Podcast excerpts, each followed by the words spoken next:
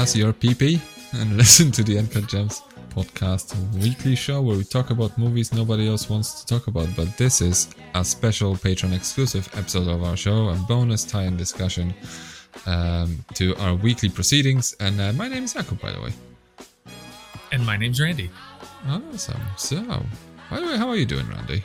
Just good. Yeah, doing doing just fine. Doing just we're fine. It's it's Friday. It's the end of the week. We're talking movies. We're we're good. Awesome. Uh, we're just pretending we haven't just spent an hour talking, anyways. right. Yeah, we got a bunch of interesting stories from windfalls to security breaches to everything else. So. Oh yeah. we it's peachy, it. is what it is. Um. anyway, but we're not here to to bitch, moan, and complain. We're here to talk about uh Boogie Nights because today we are uh, tying in to our um, weekly proceedings, which I don't know. Did we settle on the title for the series? I think we did, and I don't remember. Is it Porn Gust?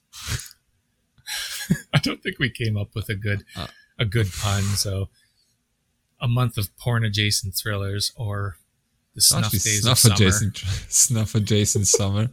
Um, that, that was actually a good, cool observation. By the way, like this porn adjacent summer is more snuff adjacent. It, it makes Boogie Nights look like a like a oh, light-hearted like a little little film. like Bambi in comparison. exactly. So yeah, so today we're tying into our sort of porn or snuff adjacent thriller, thrillers that we're doing on, on our main show by talking about Paul Tom, Thomas Anderson's Boogie Nights. And before we actually start doing this, might as well just because I always forget thank you very much to everyone who's supporting us on Patreon. Um, for for supporting us. I'm just like, I, this is me just making shit up on the spot. Like this is what I get for not writing anything down. Okay, so thank you very much for supporting our show, uh, for your hard-earned cash, and for your you know, for the vote of confidence. Okay, just, yes, uh, because you know, it, it helps us pay pay the bills, or at least parts of them. Um, so yeah, thank you very much. And if you're not listening uh, to this on our Patreon, if you're doing, uh, if you're, I don't know, tuned into a little teaser that we have on the main feed, which is, I don't know, wherever. So just bear in mind in the next five, five 15 minutes or so, um, this thing's going to come to an abrupt end. And then you'll have to continue to our Patreon, which is patreon.com slash uncutgemspod, uh, where for three bucks a month with a seven day free trial, I suppose, you'll be able to, li- to listen to the rest of it. So I'll leave you to, to do that. I might as well just remind you that, you know, as you do that, make sure, you know, just to convince you, like this this month we already re- released our um, con- conversation, our soda red conversation about Magic Mike. So that's that, that's there. And then towards the end of the month, there's going to be the killing of a Chinese bookie um, as an installment of our John Cassavetes marathon. So that's in August. And also, if you're still not convinced that you should spend your hard-earned cash on our uh, on our show, you can still listen to. A, a, we have a few free to listen episodes available in there. And the most recent one that's kind of free to listen forever is uh, our three and a bit hour long conversation about Michael Mann's Heat. And that was amazing. Yes. Uh, yeah. I suppose that's it. Yeah, let's just say that this is this is everything in terms of the announcements. So let's boogie. On here, home I wrote. You know, I think I done finally realized. I love you. You love me going down the sugar tree. We'll go down the sugar tree and see lots of bees playing, playing. But the bees won't sting because you love me. That's it. That's fucking great, man. Did you write that? Yeah, I write songs too. Wow. I'm still working on that. Hey, Jack. Jack. Having a good time? Excellent time. Thank you, Jack. It was a great party. The best. Ah, that's what Jackie's house is for. To have a good time, right? That's right. So, Boogie Nights was written and directed by Paul Thomas Anderson, and uh, and it stars hold just deep breath. Mark Wahlberg, Julianne Moore, Burt Reynolds, Don Cheadle, John C. Reilly, William H. Macy, Heather Graham, Philip Seymour Hoffman, Luis Guzman, Philip Baker Hall, Thomas J. uh, Alfred Molina. Oh, Robert Ridgely, I suppose, worth mentioning. Um, Luis Guzman, did you Luis Guzman, I did say. Yep. a bunch of other people, but but as you may have surmised, it's an ensemble piece, okay? But it kind of concerns one. Um, I think his name is Eddie Adams. So that's a ca- character played by uh, Mark Wahlberg.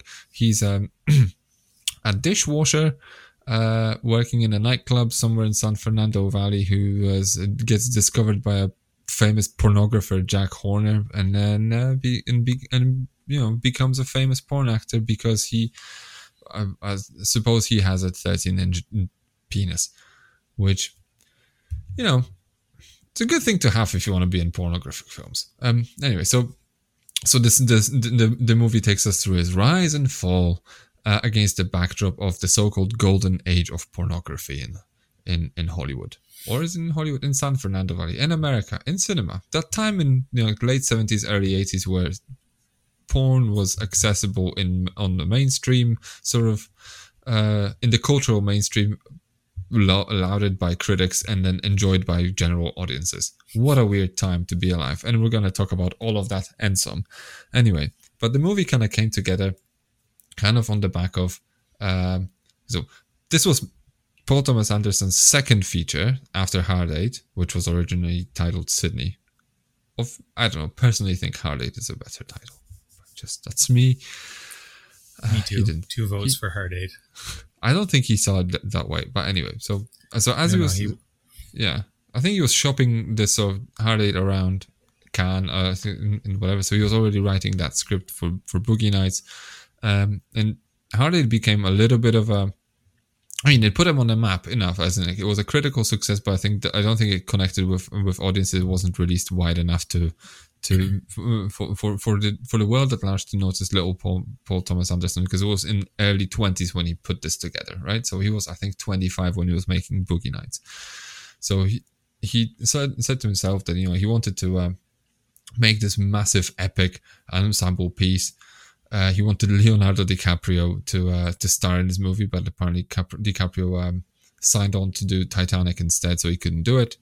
Um, he, he then also approached uh, Joaquin Phoenix, and he said no because he didn't like the idea of doing a movie about. Uh, pornography. So you know, I suppose he changed his mind when he started with Joel Schumacher's eight millimeter. Check it, check this out next week, uh, or this week.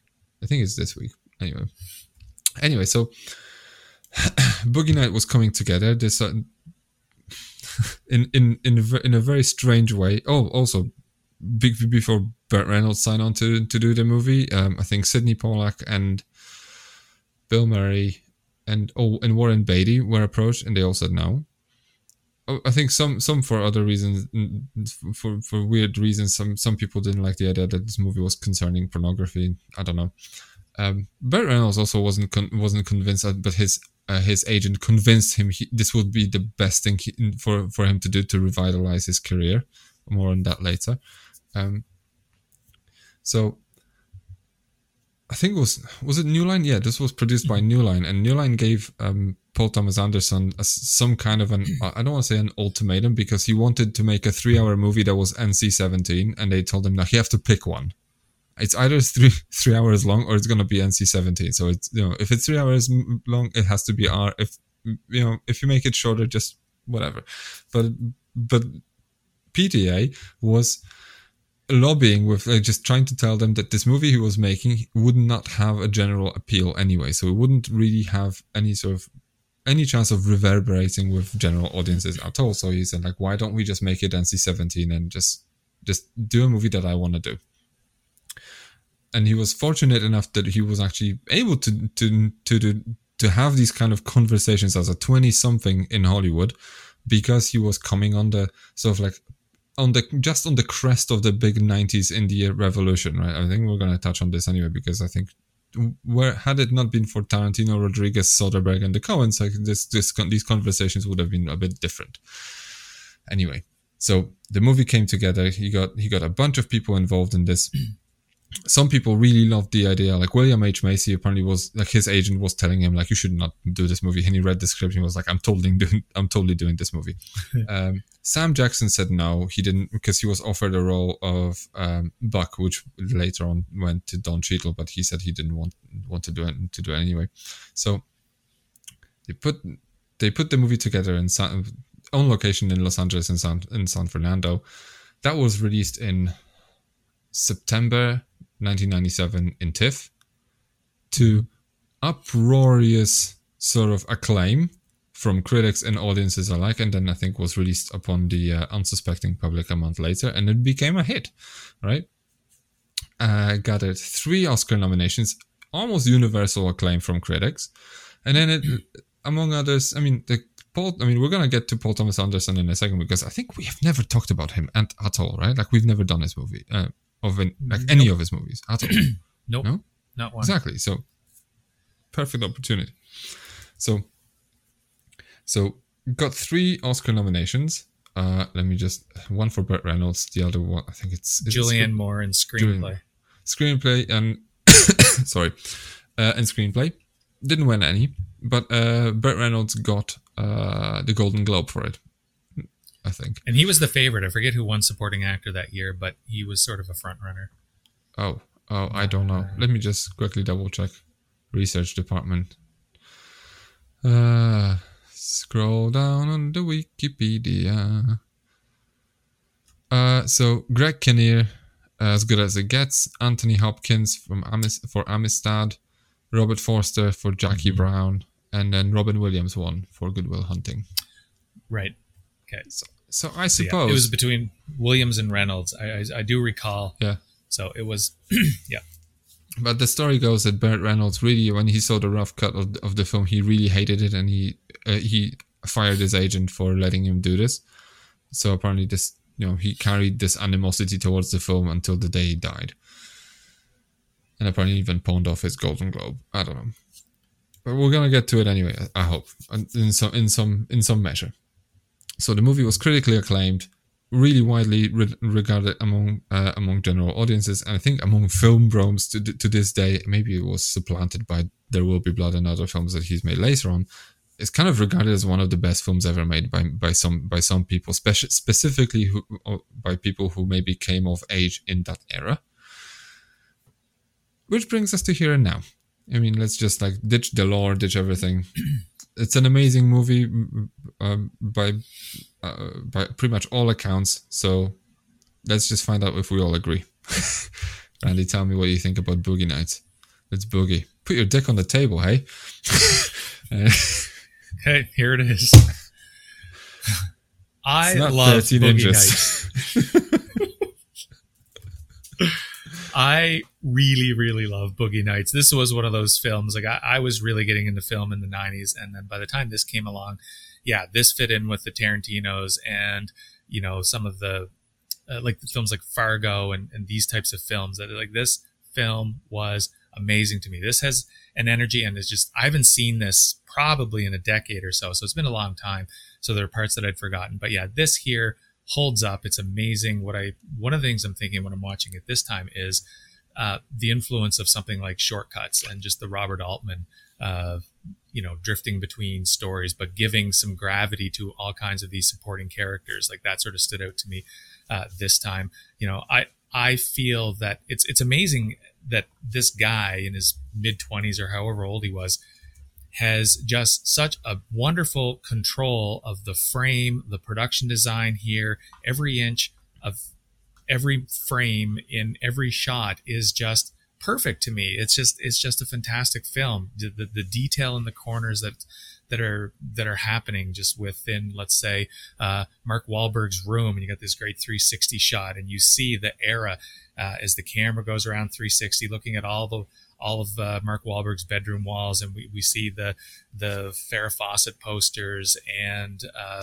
Bruce Lee and and Serpico's in there. So we, we just see all of these things that are an inspiration to this film, an inspiration to uh, Paul Thomas Anderson. If you'd like to listen to this show in its entirety, head over to our Patreon over at patreon.com slash uncutgemspod where for 3 bucks a month you'll be able to hear many other bonus recordings of ours, such as tie-ins to our main show, mini retrospectives and comprehensive director marathons. Patreon.com slash uncutgemspod is the place, so head over there and subscribe.